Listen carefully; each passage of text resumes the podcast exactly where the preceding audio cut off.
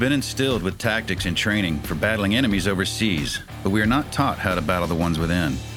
When the combat zone becomes your comfort zone, what becomes of the home front? I'm Tom. And I'm Jen. Together, we're tackling tough topics to conquer whatever challenge you're facing, from your SOF unit to your family unit, with our amazing lineup of guests, including special operators, field experts, and so much more. This isn't your typical cool guy podcast. Welcome to All Secure. Today we are talking with Vietnam veteran John Stillman. During his time overseas, he developed a love for the Rome plows in Vietnam, which led him to a career as an operating engineer. Now retired, he helps out with nonprofit veterans organizations and tending to the almost 100 acres he calls home right here in Missouri. John, alongside his daughter Lori, wrote a memoir about his time in Vietnam called Jumping from Helicopters. Make sure to check that out. John has been happily married to his wife Rita for 53 years and is the father to four children two daughters and two sons. And John still loves his road trips. Man, I love Vietnam veterans. I even wrote about it in my own book. It just, you know, Rambo brought it home, and I, I even talk about it when we speak about how Rambo broke down and had a post-traumatic stress event. And it's, it's just, I have a love for it, and uh, I can't yeah. wait to talk to him. It's a great conversation. I think a lot of people are going to gain from John's wisdom, his stories. He's sure a nice guy to talk to, too. So let's dive right in. All right, John, I really appreciate you coming on today because we are excited to talk to you. Um, jumping from helicopters, you sent me your book, and my father in law stole it immediately. And now they're down in Florida, so I haven't had the chance to read it. So I've been online reading as much as I could, reading your synopsis and things. But my question to start with before we dive into your book is you you went to Vietnam in 1967. Correct. Correct. That's the year I was born. and that was that, that struck me. no, that struck me because a lot of my book was about the year I was starts off the year I was born and, in Vietnam and the era and and, the, and what I was raised in and, and why I went where I went. But you wrote a book with your daughter in 2018. What did you learn from your daughter through that process and what did she learn from you and how did that or or did that bring you together and, and show her a lot more about what you had gone through than you had ever really spoken about before? we had always been very close from the time she was born, um, but the book uh, interviewing from 2013 to the launch in 2018, we became very close. Uh, she didn't know any of the story because nobody had ever been told. Uh, she was the first one to ever hear that I ever talked to. From I came home uh, December of 1968, and this was uh, January 20 uh, 13, and that's the first time I talked. That's a long time to hold something in. Mm. It's a very long time to hold long something time. in. We're wow. we're on average these days about 13 years for for an operator to ask for help, and that's kind of on average. Some guys like, hey, I think it's time. I'm like, when did you get out? And I do the math. I'm like, oh, it's about 12 or 13 years ago. Wow, it's weird. That's a long, long time to hold something. Uh, I uh, I kept it in all those years. What right before the book uh, started to talk about the book, I, I graduated from Webster uh, Groves High School, and I was uh, invited to come back because they were going to put my picture and that I had received a Bronze Star on the wall at the school in the school, and that I thought that's all it was going to be. And then they asked me to speak, and I'd never talked to anybody, and I wow. was wow. Tra- I was trapped in the classroom and that that was the beginning of opening up. Wow! So the first time you opened up and shared your story was at Webster. Webster, Webster High School. Wow. And it was a surprise. They do a, they do a, a history class uh, with military uh, history, and was invited for a Veterans Day for assembly. They do it a little bit different every year with different uh, time branches of, of World War II or Vietnam or whatever. And, and this one was starting the wall in the hallway where they had anybody's picture that served any time in the military. So there's guys from World War One all the way up to current. Some of the school teachers there are in the military, you know, and wow. the pictures on the wall. Anybody that graduated could have their picture on the wall. And of course, all the guys that were killed in combat. Are, so uh, you show up to get an award? and they surprise you with, "Hey, tell us a little bit of something about." And you're like, "Well, all right." And what what did you talk about? Yeah. I mean, when you pull something out of your hat, yeah, something emotional and Since hard. 1969, Yeah. What right. was that topic? it, it the whole experience was different because after I came home from Vietnam, if I would have went over to the high school in my dress greens, they would have called the police. If I would have stepped on the school grounds, you could stand out in the street, but you could not come into school. Uh, big difference. Man, that's sad. I, you know, you always hear the stories and um, of how our Vietnam veterans were treated. Um, I was born in 1975. Didn't really have a point of reference for for what that truly that experience was like. Right? We we see the TV shows or how it's depicted, but you came home in a time where it was not very favorable to wear a uniform, like you said. What impact did that have on you when you came home personally for you? I came out of Vietnam about 24 hours later in Fort Lewis, Washington. I was discharged, and from there, a civilian. Uh, they did ask me if I was okay. That was my debriefing. Are you okay? Are, are you okay? thumbs up or thumbs down, and then get out of here. yeah, I, I'm bleeding internally. I had been bleeding like that uh, for four or five months in Vietnam. So I'm, uh, I got something going on inside, and I tell them, sure, I'm fine. And they gave me dress uh, greens, uh, put everything on it, uh, gave me discharge, and I went off to Lambert in St. Louis. Uh, I did wear a uniform. A lot of guys took uniforms off at that time. Uh, I that didn't even cross my mind. I wanted to wear that uniform. Uh, very proud of a, a, paratrooper's uniform at that time. It was uh, jump boots and everything.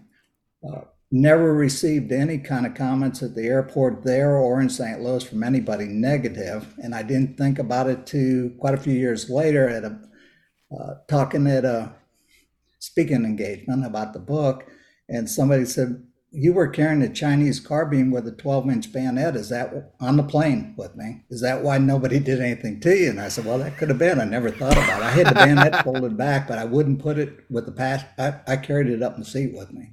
I didn't want anybody taking it from me. It's a different time.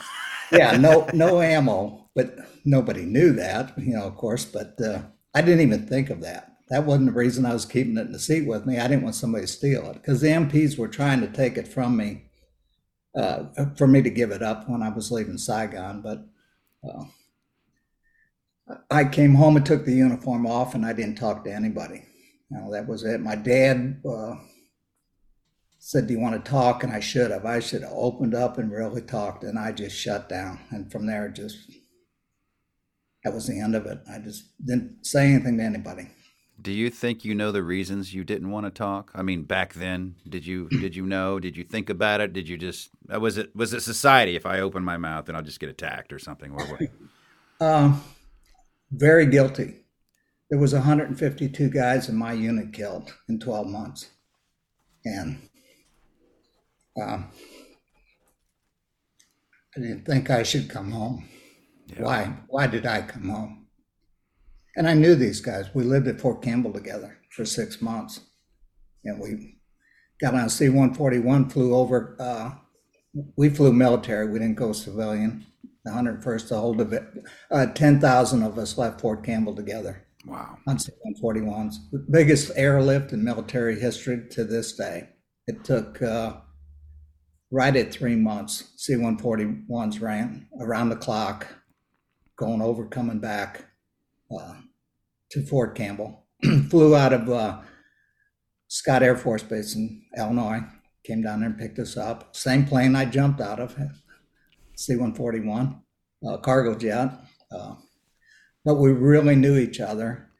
Uh, a lot of Vietnam vets said we went as uh, individuals came back as brothers or something similar to that. But that wasn't the case for me. I went over there knowing these guys. I mean, I slept in the same barracks with them. We ate together. We trained together.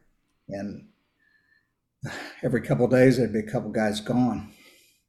Pretty soon, it was a point that I didn't see faces. I knew it was all replacements. Yeah. You know, a lot of, uh, over I think that year from my unit was over 1,100 Purple Hearts. So a lot of those guys didn't get killed; they were gone. Some of them two and three Purple Hearts, and then they're gone. People don't understand that. Um, I, obviously they can't, right? They can't understand the loss of that many acquaintances, friends, coworkers, people you've bonded with. They can't. Um, I've tried to explain it, you know, and you don't get to mourn. You don't come home to their their funerals. You come home maybe to a memorial if you're lucky, or or never. They're right. buried and you're still deployed. You come home six, eight, ten months later. I mean, it's over. You never get to mourn that process. That's very, very difficult. Um, we didn't. It was Tet of 1968 that the highest number of uh, losses of the whole Vietnam War was that year. There was no time to mourn. There was no time to have uh, a memorial service. We did have one when I first got there, right before Tet broke out, for the first four or five guys. Uh, we'd been there about a week, and uh, we had that. But that after that, it was no uh, time to to do that for any stand downs or anything. Usually, after there, we made contact and somebody was killed or wounded or gone, the company commander would say, "Saddle up," and we moved out, and nobody ever talked about it again. Yeah, that that the survivor's guilt is is something that crosses all times. Um, we've yet it's something that's not very often spoken about, especially I don't think in in your time we're barely um, starting to talk about PTS, the effects, um, moral injury, survivor's guilt. Was there a point in time that you found peace with the survivor's guilt? Part? Yes, uh, it was well, I'll back up a little bit. At the time Lori starts interviewing me for the book, at that time I'd been into uh, counseling with the VA for about two years at that time. I waited that long. I didn't want to rush into counseling. you got to ease into it. right. Uh, I, I started doing the counseling, and they started telling me at that time that it would be good instead of feeling that about the survivor's guilt to lift these guys up. That so now I have a lot of pictures on my phone, and when I have the opportunity, I pull it up and I show a picture of, of you know, some, I don't have everybody's on there naturally, but some of the guys that were close with me. Uh, that started helping, and in the process of the book, we we found uh, one of the guys I was really close with, Ronnie Means, that was uh, killed on February the fifth of '68 and I went up to Cherokee, Iowa, which is a northwest corner of Iowa, small town where he was from. And when my wife and I were driving into town, I said, uh, I feel like I'm going to a funeral. And about that time, at the edge of town, there's a funeral home. Here it's all these years later. But that was that's when I, I met his mother. His mother was still alive. His dad had passed away, but all of his brothers and sisters were there. Yeah you know, one of the brothers had it set up with the news media to be there, and you know, it was big, and that was a closure, you know, right there. Um, it'd be nice if I could do that for every one of them, but a lot of guys, it's hard to find people that, especially with my age group, where a lot of them are gone now that have, have passed. My my company commander, I almost found him in a suburb of Chicago and he passes away right before oh. I see him. And uh, my platoon sergeant, uh, he started his career in Korea. He he got in too young. His mom signed him. Went into Korea to go into combat. Wow. So I found him. Went to, to New York and, and saw him. Uh, now I talk to him a couple times a month, if, if not more, on the phone. But for years I hadn't seen him either uh, he go, he went to Korea in combat, gets out, stays in the military. So this when he takes me to Vietnam as my platoon sergeant, it's his second tour in Vietnam, third in combat. Uh, quite a character. He's almost ninety, and he's still getting around wow. four wheeling and. Yeah, wow. He's a character. I like to hear stuff like yeah, that. Yeah, I do too. I'm like, oh, I'm worried about aging. I'm like, oh, everything hurts. When you saw him, um, was that also another, I don't know, a moment of closure or acceptance, or what was that like? Yeah, it was uh, just like a, a great reunion to go from, and that was uh, right before COVID, around uh, I think it was 2018 when I went up to uh, New York, upper New, upstate New York is where he lives, and uh, here we hadn't seen each other since he left the field in '68. Wow. They were rotating uh, uh, sergeants and uh, captain and everything. They only spent six months in the field, so they would rot- rotate out, and we'd get somebody new. So I hadn't seen him since the middle of the year. I was with him. He was with me together for about a half a year, and then he rotated out and went with MACV. And oh wow, been a long time, you know, since I'd seen him. Nobody uh, can understand that. Right. It's 30 years for me from Somalia. And when I dive deep and think like you, I'm, I'm that's it. The emotions come, right? Some 50 years yeah. later, it's still an emotional time. Even though you've moved past it, mourned it, maybe, it's still an emotional time. So to get people to understand that when you just get out after another 20 years of war, Afghanistan and Iraq, and, and people are like, oh my God, this is horrible. And then the, they, flow back to Vietnam, get jumping on the helicopter off the top of the embassy. The same thing, you know, they're trying to connect the two pieces and they don't realize that if you don't start now with your healing, it's going to be there and it's going to be worse 30, 40, 50 years later. It doesn't go away. I, I like to use the, the analogy, I guess you'd call it, of a splinter because everybody's had a splinter in their hand, I'm sure and uh, you leave it there and it doesn't go away. Normally it just gets sore, and then you try to pick at it a little bit to get it out, and it makes it worse. And you can't get it out on your own. You need some help. So then you go to someone and get help, and they, they don't feel the pain, but they're digging to get it out. and it bleeds a little bit and everything. The splinter comes out. Then the healing starts. So my splinter was when I talked to Lori and told her my story. I love that. Yeah. Started a healing process. It was a lot of crying as I'm trying to tell her. I can only it's imagine. All coming back. That's healing yeah. for you and your family. Yeah. What surprised you most about that process of sharing your war stories with your daughter? I saw her crying. You know, that hurt too, mm. for her to hear that. Because of being so close, I didn't have a, you know, I wasn't trying to hide anything back from her, but it was trying to process it after being put away that long to get it out. But then I did, after the whole thing was done, it was getting ready to go to print. Had gone through the editor. I told her no. Uh, I was out of state. I think I was on a reunion down at uh, Fort Gordon or someplace for a Vietnam reunion. On the phone, I said, "No, we're not going to do this." And she said, "Dad's too late for that." this sounds familiar. Yeah, and I, I told her in the very beginning that I didn't think any Viet any Vietnam veteran or any military veteran would ever read the book, especially a Vietnam veteran or uh, women would not read it. And I was totally wrong on both both cases. That's some of the biggest uh, women more than even men want to read, want to know what their dad, grand, grandfather, brother did. Hundred percent. Yeah, I, I was yeah. I I felt really strange. I did not want this story to go out. I felt it'd be almost like uh, taking your clothes off and streaking down a busy street. You know, yeah. letting everybody know this. I held it in for a long time. Uh, then the rewarding part came because after I told my story, other people came um, and numerous times and said, I never told anybody, and now you know Korean War veterans said they never told anybody what they did, and now they're, and that was part of Lori's goal to try to help veterans with the book. Uh, the VA started using the book in counseling, and and op- guys opened up because of that, and uh, so what I did and what I was afraid to do turned out to be good. You know, it was like that's, most things in life. That's beautiful. the things that you're afraid of doing. Um, in fact, they often say if you're not afraid, you're not invested enough into it. So if you're not nervous, you should be. Otherwise, you yeah. shouldn't be doing it.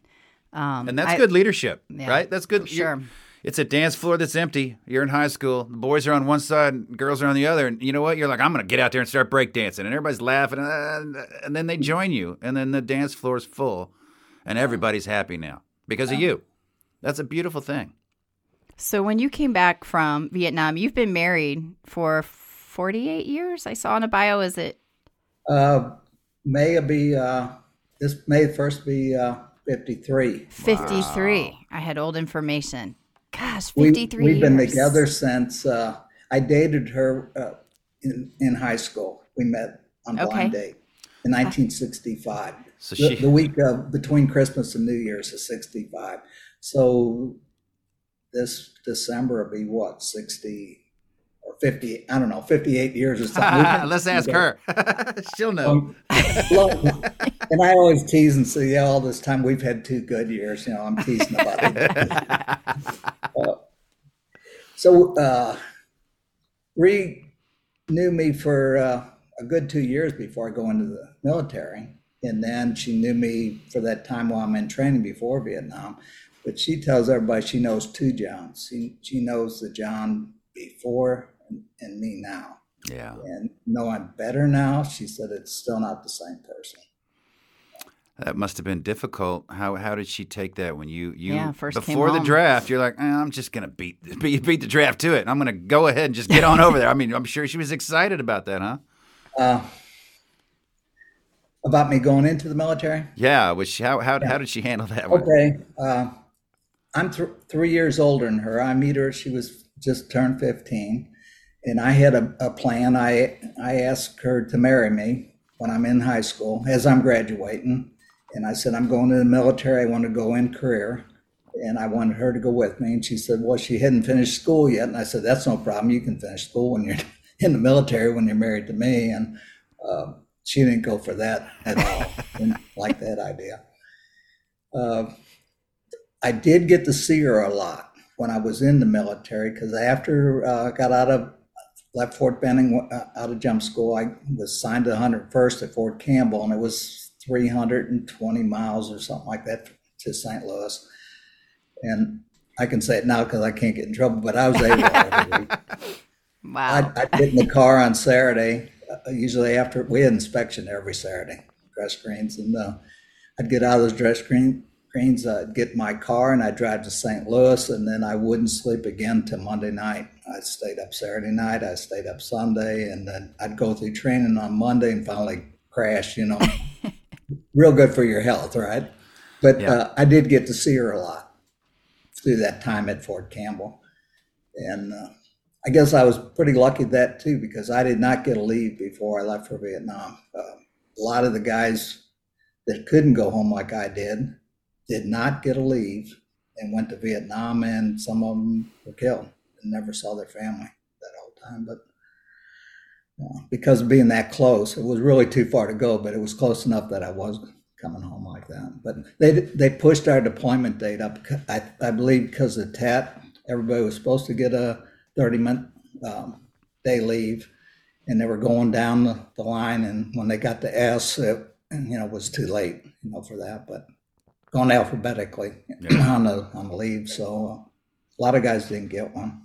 You got to love the military. It's always alphabetical, starting with A's. You're like, man, I'm always going to be in the same position. Course, yeah, and you know they uh, they don't tell you anything, and you hear the the rumors and stuff, and most of the time they're not right or right or not true at all. You know, but uh, I believe it was because information about TET was going to happen, and uh, wanted to get us over there in time for that.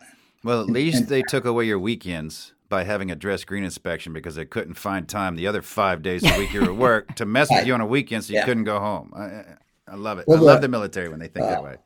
The airborne, especially at that time, was just infantry was nothing but spit and polish, and uh, every Saturday morning was dress greens and then we'd go up to the barracks for them to try to find something that was wrong in there. And you spend all day Saturday morning taking gun oil and rubbing it on the concrete steps and stuff to make it shine. And then the dust is sticking to it. Yeah. I, lo- I always love the army. You know, hey, yeah. you need to buff those floors, but they're concrete. Hey, buff them, buff them anyway. I'm like, man, you guys are smart here. I've always loved it. So she knew you high school as yes. you went off to basic, she sees you come home on weekends, and then you tell her, "I'm going overseas. I'm going yeah. to Vietnam." Um, I can't imagine anyone going through that. She's a young woman at this time. Um, were you guys communicating via letters? Were Were you in contact with her when you were in Vietnam, or was it pretty much Vietnam? I wrote her. In fact, she's got every letter I ever wrote her. She wow. still has. I did not know that until Lori got ready to write the book. Wow. Uh, Lori didn't know it. She had it in a cedar chest. They're all every every letter I wrote her from Fort Leonard Wood and basic training all the way through to Fort Gordon, to Fort Benning, to, to Vietnam. She kept every letter. Did you uh, read those? Did you go back and revisit those letters? During the interviewing for the book, uh, I, I also kept a journal in Vietnam, small journal, daily journal of what I was doing. Why? My dad kind of said, well, it'd be a good idea to write stuff down. Smart. I think yeah. he was talking about getting guys' names, could get contact. That's what he did World War II. And, but I kept a daily journal, what we were doing and who got killed and different things, you know, was happening, big events. Lori didn't know that either to the book. So when we pulled the journal out, my letters, and also we got the archives of everything I did every day out of Texas, and we put the three things together and they all lined up. You know, if I wrote down who got killed, we looked in the archives, we could tell what happened that day. Now I didn't I didn't write that home to to Ray. You know, I didn't sure. tell her that. I'm I made her think everything was pretty good. You know. I'm yeah, you were protecting her yeah, I'm, I'm uh, telling her the good stuff. Like they brought us some beer out to the field today, or, or we got a Coke. You know, that was a big deal. A good can of Coke, and uh, or some beer, or uh, hot food. That's the kind of stuff I was writing to her about. But telling her where I was, you know, what part of the country is. I moved around, but uh,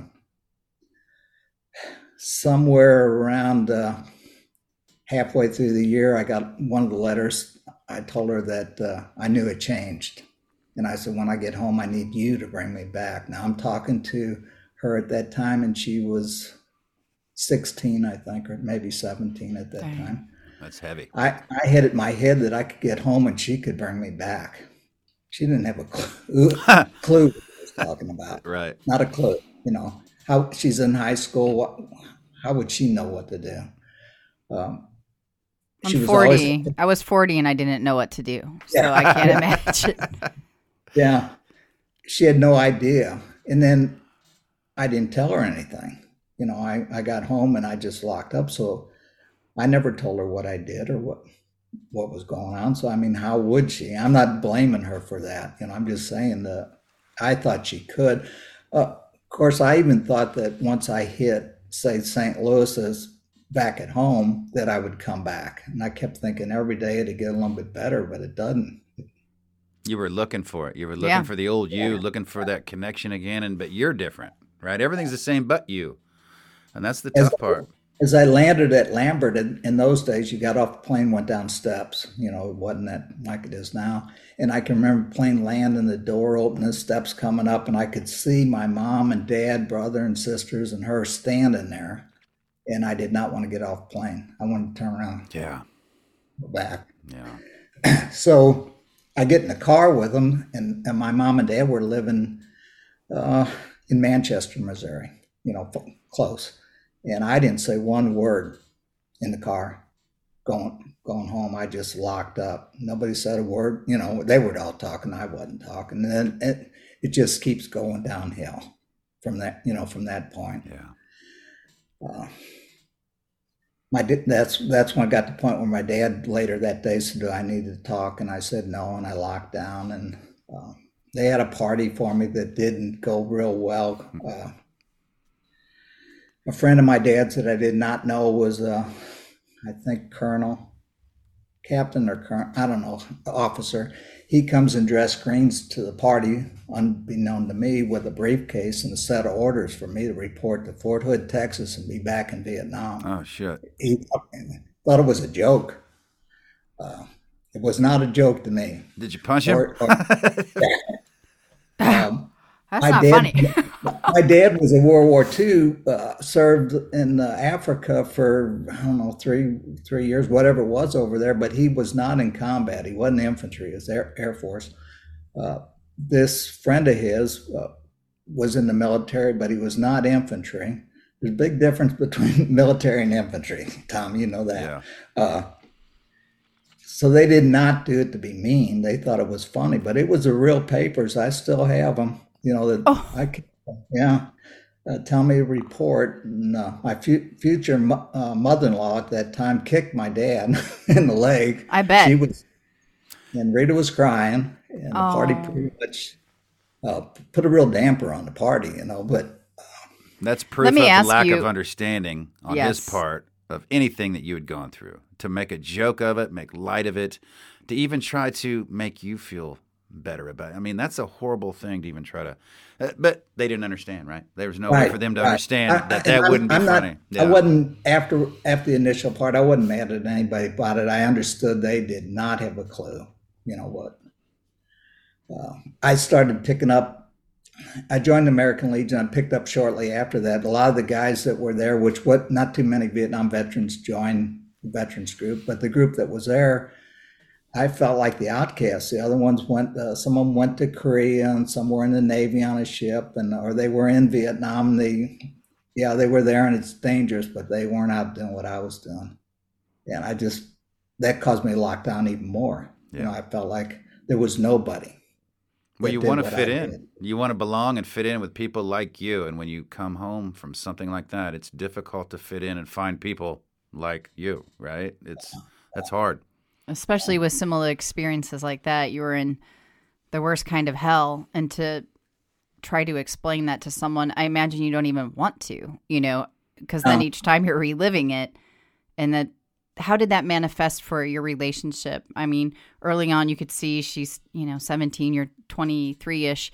But as you start to have a family and you start to grow together and you're continuing to put the war under the rug, was there any point in time that you felt like, I have got to deal with this now, or was it just a continuation of one foot in front of the other? Just keep trying to bury it or run from it. Yeah. Um, we were married in, in 70, 1970, and we bought a brand new house that was being built in Fenton, right? At, real close to where you're at right now, right? At yeah. 141, 44. Oh, yeah. Uh, brand new house, a, a, nice little starter sub subdivision, all young people about the same age, 20s.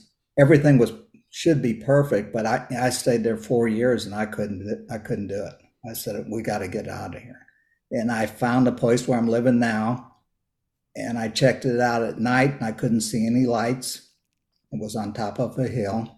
No no house is close enough to even see a light, and that's where, where I moved my family to. And I put them up on top of the hill and secured the, for you know to keep them safe. Yeah, I love so, that my my children suffered from that because uh, I didn't want them to do after school activities. I didn't want them to go anywhere. Uh, everybody had to be in the perimeter at night, you know. yeah, and, for good reason. To you, for good reason. That to them, they're like, "Well, why can't we be normal? Why can't?" And you're like, "I'm protecting you. My job." I still freak out. Freaked out today. Like I wake up, she didn't lock the garage door. I, I, why didn't you lock the garage door? I, I don't know. I'm like, well, you got to lock the garage door. Security is important uh, to us, and it, it'll be important to us forever, even though we know it's silly at times. I'm still overprotective. I know. I'm, my wife wants to go get her hair done or something else. Oh, that's okay. I'll ride with you. You know, I, well, she knows what I'm doing. You know, uh, turns out the day she's going by herself, so she probably feels uh, foot loose and fancy free today with me gone. How do you uh, feel? Are you like, if today's the day that something happens, I'll never forgive myself? That's where he goes I, I all will, the time. if I get up and I think, if I'm in bed at night, I'm like, did I lock that door? And probably, I'm like, I got to get up and go check that door or I won't sleep. I won't feel good. I can't. I have to go double, triple check, you know? Yeah.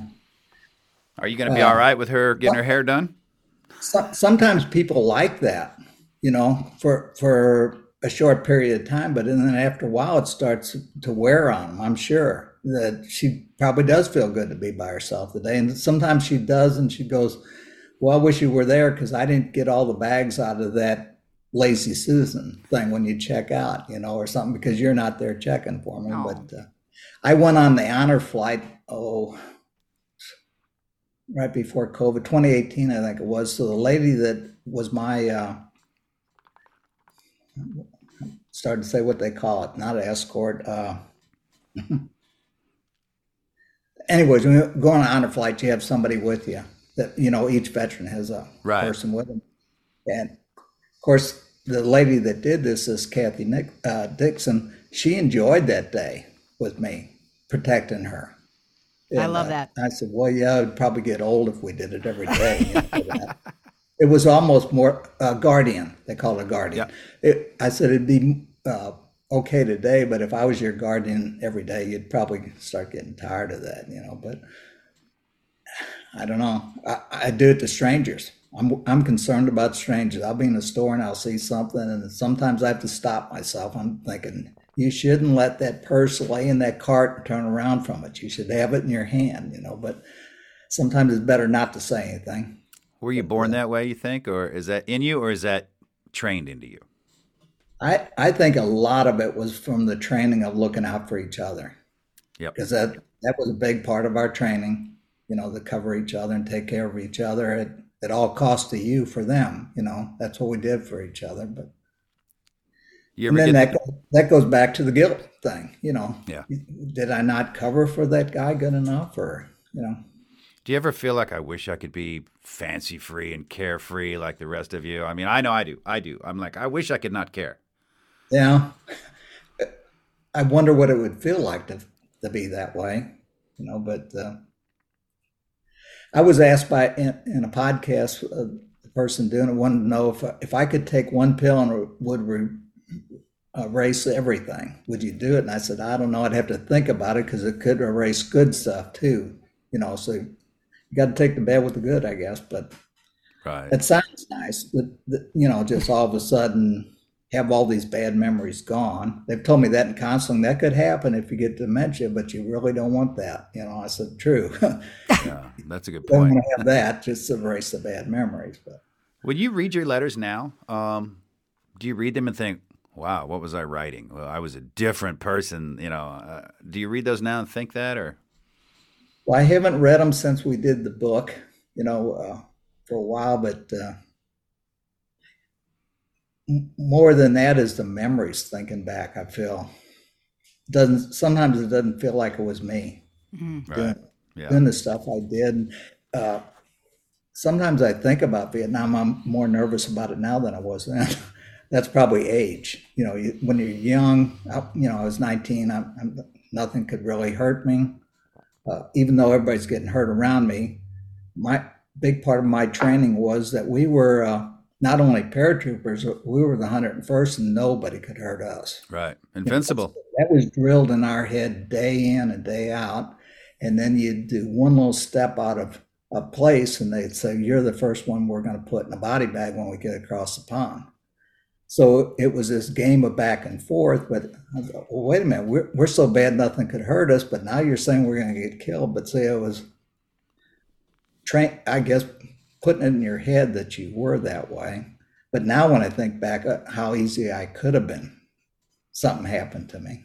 Was there a point back then that something happened that you realized? Uh, I know there was a day that happened to me. I was invincible. You know, I made my kit smaller so it was lighter. You know, then I, I turned and saw my friend being drug away by, by some kid, you know, picked up an AK and just aimed it. And I'm thinking, well, it doesn't really matter now, does it? was there a point where you thought, man, this can just happen at any like day. I'm not flip. invincible. I, oh, like instantly you're like, whoa, I'm not invincible. Holy crap. I had two events in Vietnam. Probably the biggest one is I stepped on a landmine hmm. and uh, it didn't go off. But I, I didn't lift my foot because I thought lifting the foot would make it go off. I don't know what I would do. Yeah. it seemed like it was a long time before uh, I wanted everybody else on the patrol to get away from me where I couldn't see anybody. And then uh, before I lift my foot up, and I'm thinking, well, I'll lift it up and try to run. Well, really, I don't think you can run that fast, you know. But yeah, there was a lot of thinking going on, thinking about how if I did make it, what it would be like. And uh, I guess the other time I had a, a guy put an M6, uh, uh, enemy soldier Viet Cong put an M16 in my back and pulled the trigger around full automatic with a full clip. And the first, the early M16s were bad for uh, jamming. And luckily he had one of those and it jammed. And the guy next to me was facing away from me, shot and killed him. But uh, that made me think. When I turned around, I thought, what's he shooting at? And I turned around and looked, and then here was a guy dead on the ground that was getting ready to kill me. But yeah, that that, that gives you a lot of uh, lot to think about. Are you, you never? Are, are you a religious mm-hmm. man? Yes. If you weren't, if you weren't, I would have been at that moment. I'd been like, okay, okay, okay, God, I got it, I got it. Yeah. yeah. The, so, um, was there a point I when I was reading some um, of your book, it talked about how when you first got off the helicopter in Vietnam, the smells were so intense to you that they were really some of the first smells that you know you had like that. Whether it was the food in the markets, you said you could smell the weed, you could smell you know the oil and all of these things that you know as you're you're coming off the helicopter into Vietnam and then you spend time there you come back were smells still a trigger for you is that something throughout you know throughout your life that were there certain triggers that would bring you right back I imagine smell would be one of them yeah uh, smell is smell and, and hearing stuff if I hear a Huey and they're still around National Guard's got them and uh, I'm in a flight pattern from Fort Leonard Wood. They come over, uh, helicopters come over a lot. Not too much with Hueys with them, but I do, you know, hear the Huey. So that that triggers a lot. Um, smell. Uh, I, I I'm not a hunter, but I had a, a guy on my property that you know I was letting him hunt, and he'd killed a deer, and I went back to to help him with a tractor, put it in a bucket to get get it back up to his truck. And the smell of that blood and that gunpowder just whoa it you know being that close to it. And, and, and it's on this little, in the bucket and it's right there in front of me and the smell is really strong.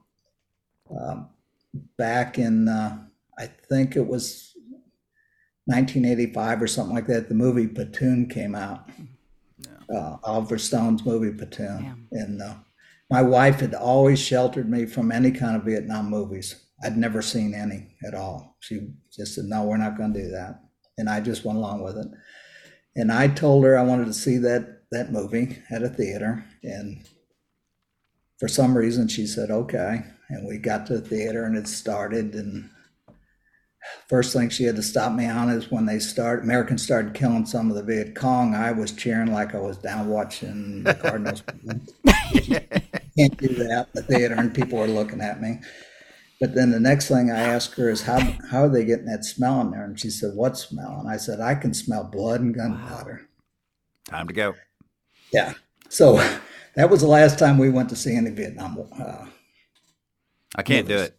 I can't do it. I, have tried. I can't. Um, yeah, it's it's uh, it's too personal, right? It's too close. It's real. It's uh, it's, in the process of writing the book. Lori did it in her house where we stopped and started, and she was interviewing me, and I did way different, but it wasn't in a theater. Theaters changed sound, uh, everything's different. And her stopping and starting doing it as a, a teaching tool. Uh, when I was in, uh, I, I, was in the VA hospital. I, I, put myself in there in a program in Topeka, Ohio, uh, Kansas, uh, O'Neil VA for two months for PT, PTSD program. Very, my opinion, very good program. But in the program, all of a sudden one day in one of the classes, they put on the a Forrest Gump uh, movie, and where they come in as where where he's running, you know, the get, get Lieutenant Dan. And it didn't bother anybody else in the room. The whole room was full of veterans, but I was the old man in the group. Vietnam, everybody else was young. Nobody else bothered bothered them at all, and it, it bothered me big time. Yeah. And one of the younger guys, that guy out of the 82nd Airborne, was over there, and he got up and come over and uh, put his arms around me, and I made it through it. You know, but they told me later they were wanting me wanted to see what it'd take to break me. That's what they said. Wow. I didn't. I don't.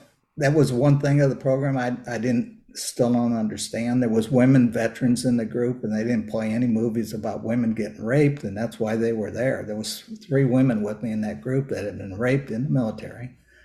Uh, they didn't play a mo- movie for that, you know. So why do this for me? But that was the one thing of that whole program I didn't, and still can't figure out why they wanted to do that. And they even told me afterwards they might do it again to me. They didn't. They didn't do that again, but yeah. That's that's brutal. And what yeah. did it mean to you? You had another veteran come over who supported you, um, yeah, was holding you or, or helping you through that moment. How important is it to you to have that brotherhood still? Very important. and it, it made me, even though he was uh, young enough probably to be my son at the time, you know, it, I didn't see it that way. I saw it as uh, one of the young guys I was with in the military. You know, like no age barrier there. It was, and we we became kind of close too because the two of us were the only two that were paratroopers in the in that program at the time, and uh, that's why I think he was. look, The room was dark, so he looked over and spotted that I was having issues you know, he, he was probably on guard for me. That's pretty cool. That is cool. And so important to, you know, look out for each other. He specifically knew that might be difficult for you. He had his eye on you. And as soon as he noticed that you might need some support, he came in. Yeah, right that's away. A, that's the definition of, of a brotherhood, of, of having each other's back. What would you say to people who are young? They've come back uh, from Afghanistan or war and they're really struggling now and they're trying to shove it under their rug and pretend like it doesn't matter, what would you say to them? The first, I've been saying this since the book came out, talking to people. You need to talk, and I, it's easy to say that. I know that, but I, I, I encourage them. Uh, you don't need to write a book. That's good if you can. Uh, you don't need to really go to the library and talk to a group speaking engagement or to your high school or anything, but you need to talk. You need to talk to somebody and, and tell them what you went through. And hopefully, the person you're doing it is good enough that they'll sit and listen to you.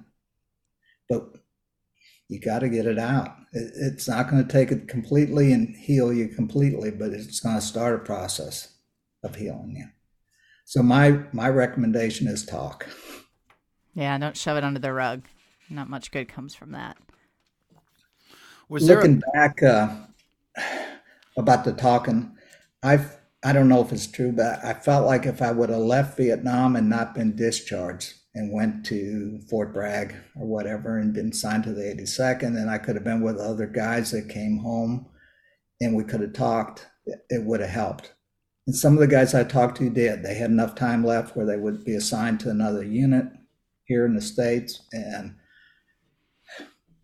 you know, talk to each other a little bit about it and I, I went back and didn't talk to anybody, you know, uh, felt like there was nobody to talk to. I worked in construction, and after I retired, I worked with a guy that lives uh, right there in uh, in Fenton. I worked with him for 50 years, and after I retired, I went to a veterans breakfast in Fenton, and he was there, and I did not know he was a Vietnam veteran. He said, "What are you doing here?" And I said, "Well, I'm a veteran." 50 years you guys worked together and you both served in Vietnam and neither of yeah. you knew it. He, wow. he was a, or he still is, he's a Marine, you know. They never quit being a Marine. Uh, Maybe he forgot yeah. he was in Vietnam and you just don't brag. he just, he didn't talk about it. Yeah. You know, and I didn't talk about it. And of course, at work, uh, wouldn't have had anything to wear, you know, a hat or anything like that that would, would have marked that. Just never had a clue that you know and it seems like that's pretty common in Vietnam vets that they said they didn't know their neighbor or somebody they went to church with or whatever worked with. Just no clue that they they were you know a veteran. Do you think your feelings have changed? Um, maybe political feelings or feelings about war from being a, a, a, child and wanting to join, get it, I'm going to get ahead of this and sign up, um, whether you were going to join anyway or not, but going in and getting out and then growing up and now looking back and looking at the wars now, um, do you feel differently about it? Like somebody asked me the other day, how do you feel about wars now? You know, you were, I wanted to go do my job. I wanted to go protect America. I, I, you know, blindly listened to my leaders and went and did my job, and I was proud to do my job. And then I grew up a little bit and I started paying more attention, thinking, why don't our leader take a ball bat with that leader and you guys fight it out? You know, you guys punch each other and figure out your differences instead of sending thousands of people who really don't know why they're going just to do their job. You know, um, how do you feel, or do you feel differently now? Well, I, there's nothing good about war. You know that. Uh, it'd be nice if they could sit down and talk before instead of afterwards. And uh, I don't think that's ever going to really happen. Maybe to a degree it does a little bit or delays it a little bit, but uh, there's evil in the world, and I think it's always been there. And good's got to fight evil, and it's but it's not a always a fair fight. It's not doesn't come out the way you really want it all the time. Um, I guess my, both my grandfathers were in World War One, infantry and the cavalry. Uh, my dad was World War II. Uh, Uncle Pearl Harbor survivor. My whole family, uh, Korean veterans. I was the first one to be a Vietnam veteran, but I think from early age, I, I wanted to go in the military. Whether it was a war or not, I thought it'd be a good life to live in the military. Uh, I guess if I could turn the clock back, I think I'd do this exact same thing.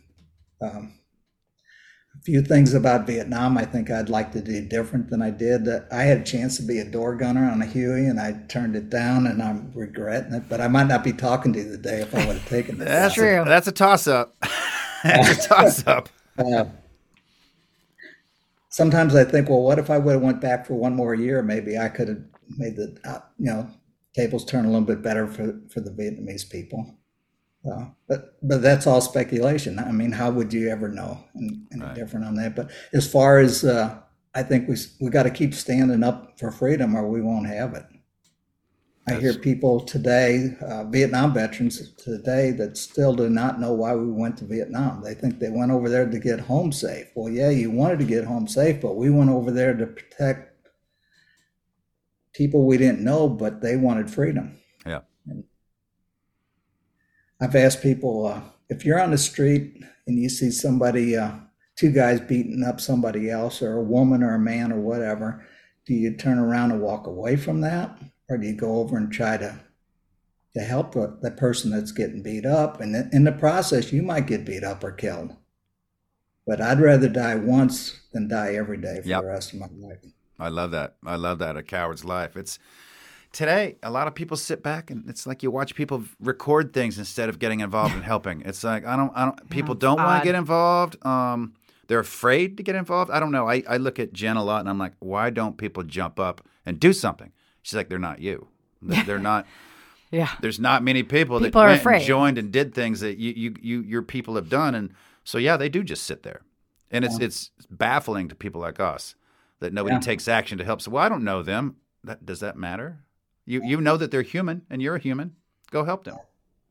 You even just said there's evil in the world and it needs to be squashed. What what role did spirituality, if any, play for you either in Vietnam or in your healing process?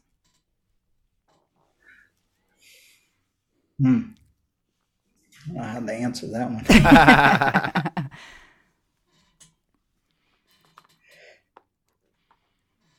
I don't know. I, yeah. kind of got no, that's all right. I, I can only imagine. Um, uh, we hear a lot of folks who are raised um, with religion or spirituality. They go to war and they lose it. Um, they've seen too much of the bad stuff. They've seen too much of the evil side of the world, and or they, they feel guilty about the things or, they've done that they feel exactly. they shouldn't have done.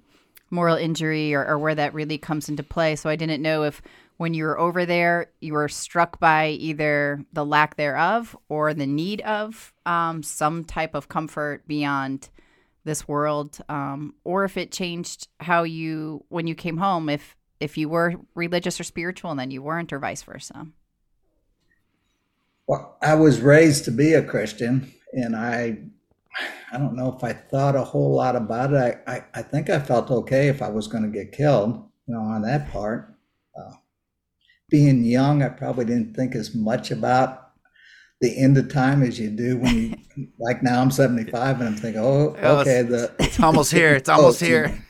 in the last chapter or whatever, you know. But uh, I don't know that uh, strange thing. I felt like I was coming home. I, a lot of the guys who were with me said they weren't coming home. They knew that. Hmm. I don't know if people have different feelings, if that's just something you have or something more than that, but I just felt like I was going to come home. Um, Do you think that's very interesting? So you you verbalized, "I'm coming home." It was a belief. You, it, it was almost a knowing to you. I know I'm coming home. Yet you had men to your left and right saying, "I know I'm not coming home." So they hmm. had also spoken that of do you think well, that my, mindset of I'm coming home helped you stay alive? It, yeah, I think thinking positive is a good thing. You know, So that probably could have a lot to do with it. I, I didn't know till I went up to Ronnie Means' family in Cherokee and I met with uh, friends of his that he grew up with. And they said, Well, we remember Ronnie came home the last time and he said, Well, I wanted to see everybody because I don't think I'm coming back.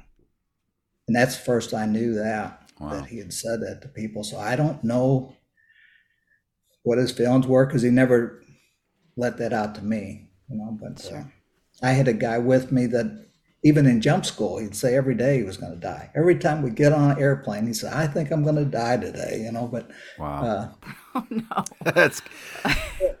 and this is kind of sad, but I guess the rest of us on the plane were probably scared too a little bit, you know, especially in jump school.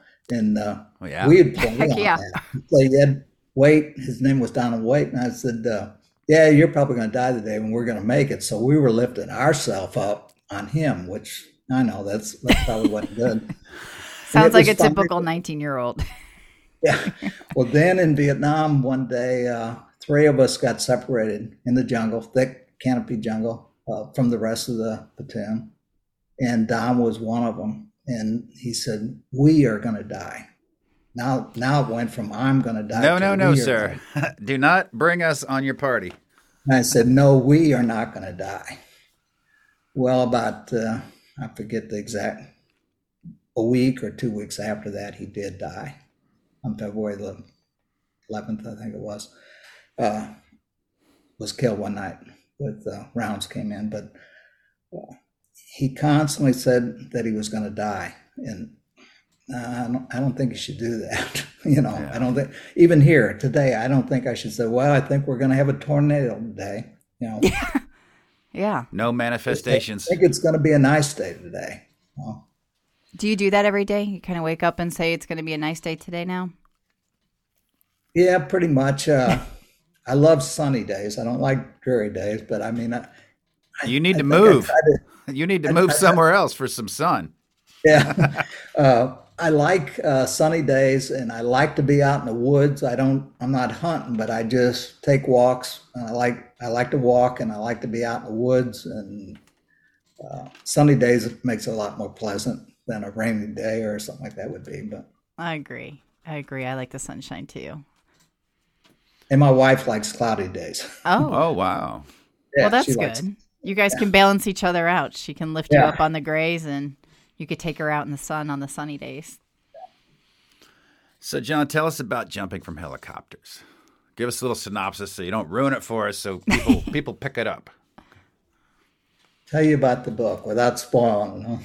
Uh, I have had people say they were nervous all the way through the book that they were going to turn the page and that I died, and then they stopped and realized, oh no, they talked to me already. Wait a minute, you wrote it.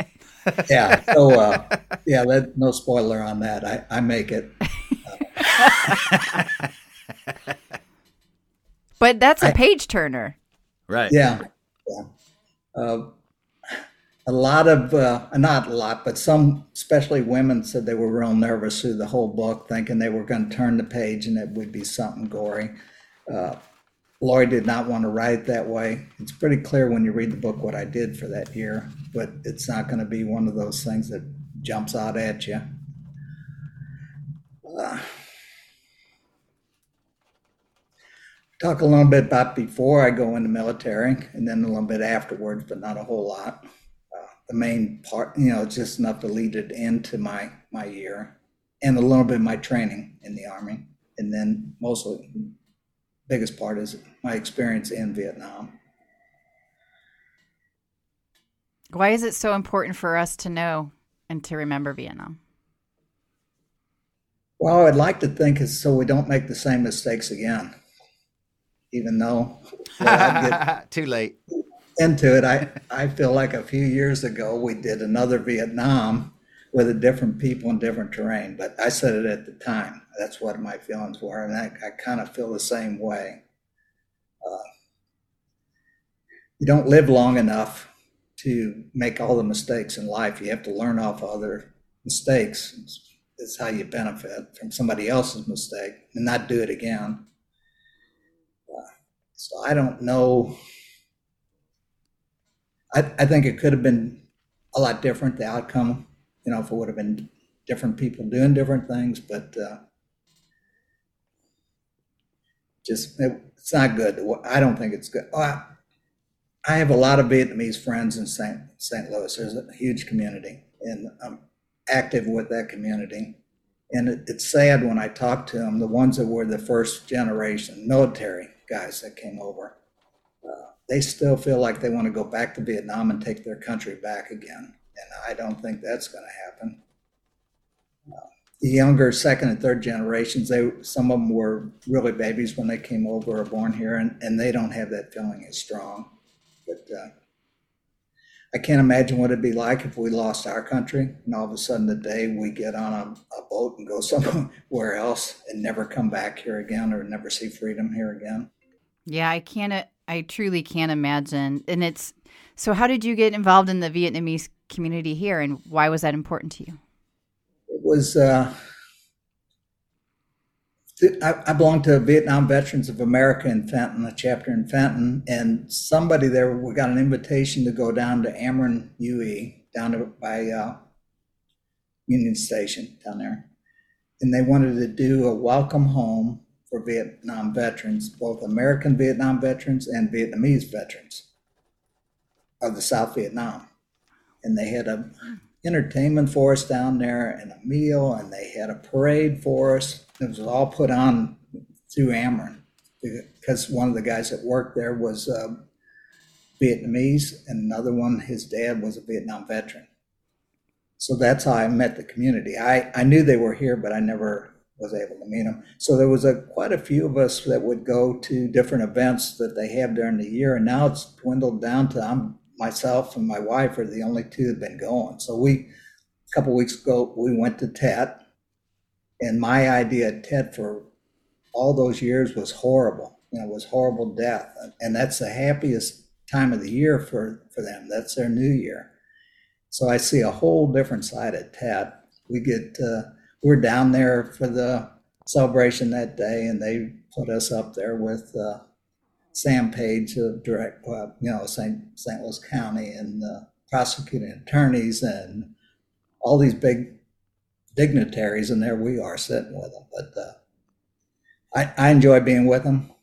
Uh, I guess you could say I love the people. I, I think they're good people, and uh, I, ju- I, was just invited to be on a panel at uh, Soldiers Memorial in April to speak about uh, the effects of war from from my side. There'll be a Vietnamese woman uh, there too that uh, married an American, and he came back, American GI, and he came back and committed suicide mm. after they were married. So uh, she's going to be speaking about, I guess, about him and his situation, and and what it was like living in a village during that time of war. And I think there's going to be a doctor there uh, talking to about, you know, on that issue. Not really sure all the details, but anyways, I'm pretty active with the Vietnamese, and I I became closer with them too. I was on the panel for about a year. Lori and I both on Channel Nine uh, for Ken Burns documentary. Oh yeah. The, so we worked with the Vietnamese on that panel for I guess a little over a year before that came out, trying to prepare uh, a lot there was a lot of concern what veterans might do after seeing that documentary for their mental health part of it trying to be ready for it. Uh, but it was fun being on that panel and, and got to know you know a lot of the vietnamese people through that. I shared a moment with i was on a mission trip um, one of the doctors was in vietnam. I don't know maybe she was five or six when she came to america and we were on this bus trip. It was about three hours, and she talked to me about um, living behind chain link fences, and that's what she remembered most were these fences. And we arrived at one of the sites in the Dominican, and the fence system that they had was very similar to what she saw in Vietnam growing up. And at that time, I was the photographer documentarian for that trip, and she said, do you mind coming over and taking some pictures of me as an adult behind these chain link fences? And it was this really beautiful moment um, where she wanted to honor her past. Um, and she is probably one of the biggest patriots I know. She loves Fourth of July. She loves American soldiers. She's incredibly grateful um, and has this beautiful relationship with American soldiers because of the freedom that was afforded to her um, and, and the terrible things she saw as a child. Do you feel like having that relationship um, with the people in the country that you fought for is a big part of your healing journey as well? Yes. And, and the, the best, you know, it's very uh, common, I guess, to hear people say, thank you for your service today. But the best one I've ever had is from a Vietnamese. You know, it's that's beautiful. Like it's sometimes people just do it. To, it's a catch thing to say, but I yeah. think when it's coming from them, I think it's really sincere. It's and, a uh, tough life when you deploy and you, you go to a country and they're like, oh, we love you, you know, Mr. Bush in America, America. And then a week later, like, get out, Yankee, go home. And like, man, you guys change quick, don't you? It's it's tough to to feel that way, to help people, and then they turn on you because of things that you're not doing as a human. You know, it's the things the leaders do, the things the bad guys are doing. It's hard to get water flowing again when someone's blowing it up over and over. So they take it out on you. That's very tough, and it's very beautiful and healing to be able to reconnect with those people from that country and realize they're humans. They're not the enemy. They're not not everybody in a country that we're at war with hates us or wants to fight with us or even agrees with their government or whoever is running their country and what they're doing. So it's it's always important to remember the humanity of it all. And I think you had a beautiful opportunity in, in connecting like that. And had yeah. you ever had the opportunity to speak to like a Vietnamese soldier, uh, North NVA, or any uh, you know the enemy, basically after the fact. Have I talked to any from the? Yeah. To my knowledge, no. Uh, I could have talked to somebody that was, and and I just did not know that. I remember one time. Uh, my wife and I were traveling somewhere. I think it was a greeter or something at a Walmart, and she said she was from Vietnam, and I said where, you know, and it turned out she was from Hanoi. Oh wow! So, you know, now they're coming from the countries united, and there's still people coming from even the north, you know, that want freedom. Yeah, you know? right. You did a pause. Was that a pause for a oh, question? you talked about.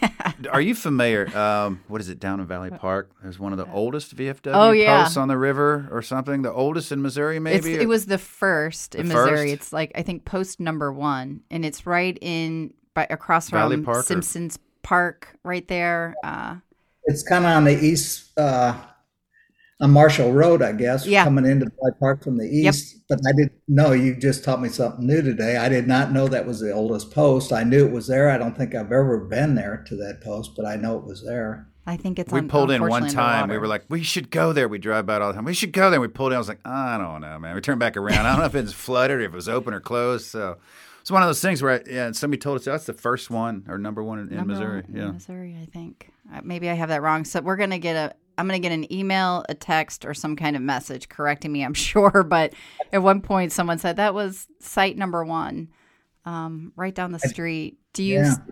Do you? I did not know that. small world, smaller yeah. community. Um, are there any? It's been. I feel like I could talk to you all day. It's just been Vietnam veterans are, are, some of the people I love the most. Um, thank you for joining Tom and I, for coming on and sharing your stories and your insights. Absolutely pick up his book. I, I read parts of it, and I'll tell you, like Tom said, my dad will see a military book and it's gone before. They don't even ask anymore. No, it's just, it's gone. So, Tom was asking, I'm like, my dad probably has the book, but it's phenomenal. My dad read it quick, um, loved it, loved it. Um, and so it, I, I do think it's really important for us to understand our past, to honor our soldiers who fought for freedom um, then and today. And are there any parting words that you would like to share with the men and women who are listening today? Well, I kind of uh, re-say what I did already did uh, to any veteran of any time. I don't care if you're still from World War II and never talk to all the way up to somebody getting out today. You need to go and talk to somebody. Tell tell some family member somebody and talk to them. And it's going to be hard. Start, but once you start it, it just gets easier as you go. And I I just feel it's so important to me because I know what it did to me what had changed in me by talking. I love that. John, thank you. And and I that... want to thank you both for having me here today. I've been uh, because of COVID, I thought this was going to happen a long time ago. Not to be yes. on this, I just wanted to come and meet you. When I read your book, and I found out you're sitting in Clayton at a restaurant, I thought he's got to be close to me somehow or another. You know, uh, living here close. I thought, well, you could have been traveling, but uh, that's when I think Lori reached out to you, and then COVID hit. Yes. Oh, Hope that Lovely. never happens again. Lovely. Oh, they keep telling us it will, right? Oh, it's you know when the next pandemic comes, I'm like, well, stop it, stop it now. Yes, please, no more. Usually they go every hundred years, so I don't think we'll be here for the next one. No, definitely not. Yes, I, I hope not. And you know, since we are local, we need to get together yeah. and and share some time face to face. Maybe yeah. share a meal. That would. I would look wonderful. forward to that. Me too. I'm sure Lori would too. Me too. Yeah, it's been phenomenal getting to spend some time with you. So much respect and admiration. Yeah, and I'm glad you echoed that that comment about talking. That's the one thing that holds people up. That comparison. You know, well, mine wasn't like yours, or mine wasn't as hard. You you don't know. Don't shoot yourself in the foot. Reach out and talk. It's just talking, right? It's not help. It's just training. If you yeah. haven't had it before, it's retraining. If you have had it before, but you don't really need help you just need to learn things you didn't know that can help you along your path in life. And and John, thank you so much. And, and when I was in the classes at Topeka for the for the PTSD, they were encouraging us to to even write it. Yeah. Yes. Even if nobody ever read it, write it down on paper. Uh, apparently, just writing it, and if nobody ever reads it, gets it out of you. Yes. Helps work to get it out. Much better if somebody if you're talking to somebody, but as as they were telling me to do that in that uh, counseling, that's when I was talking to Lori. So it was wasn't planned that way, but it worked hand in hand. That's you know, with, with, doing that. I'd I'd seen uh, the posters in the VA. If you're a true warrior, isn't afraid to ask for help. I don't know if you ever seen any of those in the hospital. And I read them probably for a year, coming home and saying, to my wife, Do you think I need help? And she goes, I don't know. Do you think you do? It took me a whole year before I finally went into the door and, and asked to talk to somebody. And they said, Yeah, I needed help. yeah. a, a year ago, maybe longer. Yeah, all the way back to 1960 something, right? So just goes to show for the men and women who think they can shove it under the rug, it'll go away on its own. Here's living proof right here to talk about it. I wish the military, I'm sure it's better now than it was, but I wish they'd give us as much debriefing as they do preparing us to go. They don't. It's the same. Later, you can feel the boot on your butt and you're out the door and you're like, whoa. And they're like, that was the new guy kicked me out. So I think my training before Vietnam was good. Yeah. You know, I, I don't have any complaints. Maybe I could have learned something more, done a little bit more, physically got in better shape, but I think I was really good. We've asked the DoD why they don't help when you get out there. This is not our job. Our job's to prepare you for war. That's the VA's job. I'm like, no, the VA's a little busy right now. I don't. I think somebody needs to take up that job. Yeah.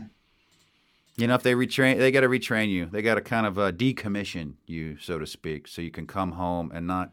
You know, more people have died by suicide in the last 20 yeah. years by what six, seven fold than the enemy could take our lives. So it's it's it's a bigger problem than the enemy can hand us.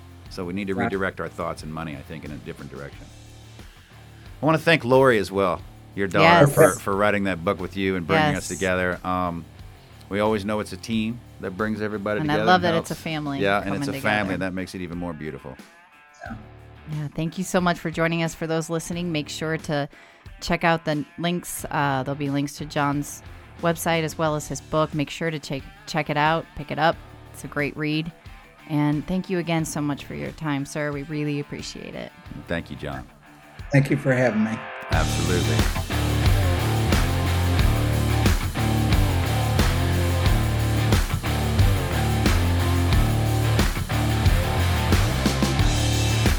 Thanks for listening to All Secure. Community matters now more than ever, so if you liked what you heard, please share, review, and subscribe. For assistance or to support our incredible warriors and their families, please visit us at allsecurefoundation.org. That's allsecurefoundation.org. Tune in next week to All Secure, and thanks again for listening. See you all then.